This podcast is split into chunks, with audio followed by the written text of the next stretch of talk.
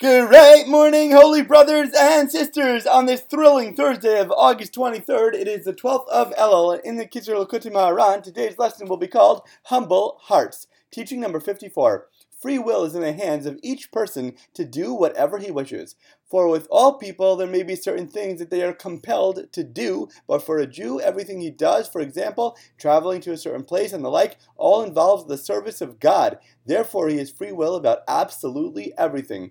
We all have absolute free will in terms of how and what we think about and desire.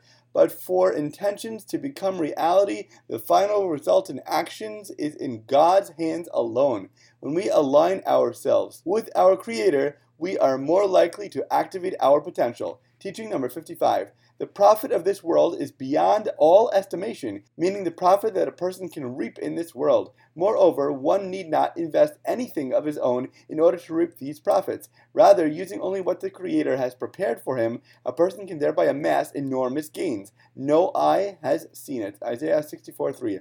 Hashem blesses us with all the tools we need to succeed in this world. Stop looking elsewhere and what other people have. Appreciate our lots and personal blessings. Teaching number 56. When a person has heart, there is no place that can prevent him from serving God, and he cannot excuse himself by saying that in a particular place it is impossible for him to engage in the service of God. This is because when a person has a heart connected to Hashem, all the places in the world belong to him. We cannot ever use the excuses or rationalizations that external forces or places prevent us from doing or being what we should be.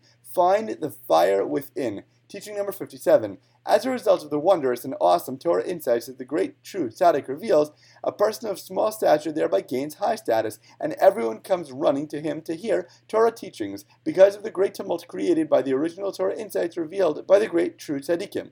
Furthermore, a person on the other side also gains high status in this way.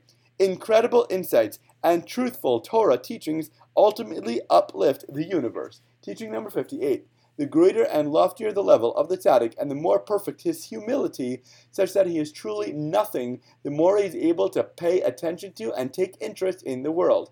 And it is not that some people mistakenly say that due to the tzaddik's greatness, he is far removed from this world. The more humble a person is, the greater he or she becomes. When we rid ourselves of haughtiness and ego, the more we are filled by Hashem, the more nothing we are, the more everyone else matters, and we can genuinely care for them. As always, thank you so much for learning together. If you enjoyed this lesson, please remember to like, comment, share, and borrow. And please God, we'll learn again tomorrow.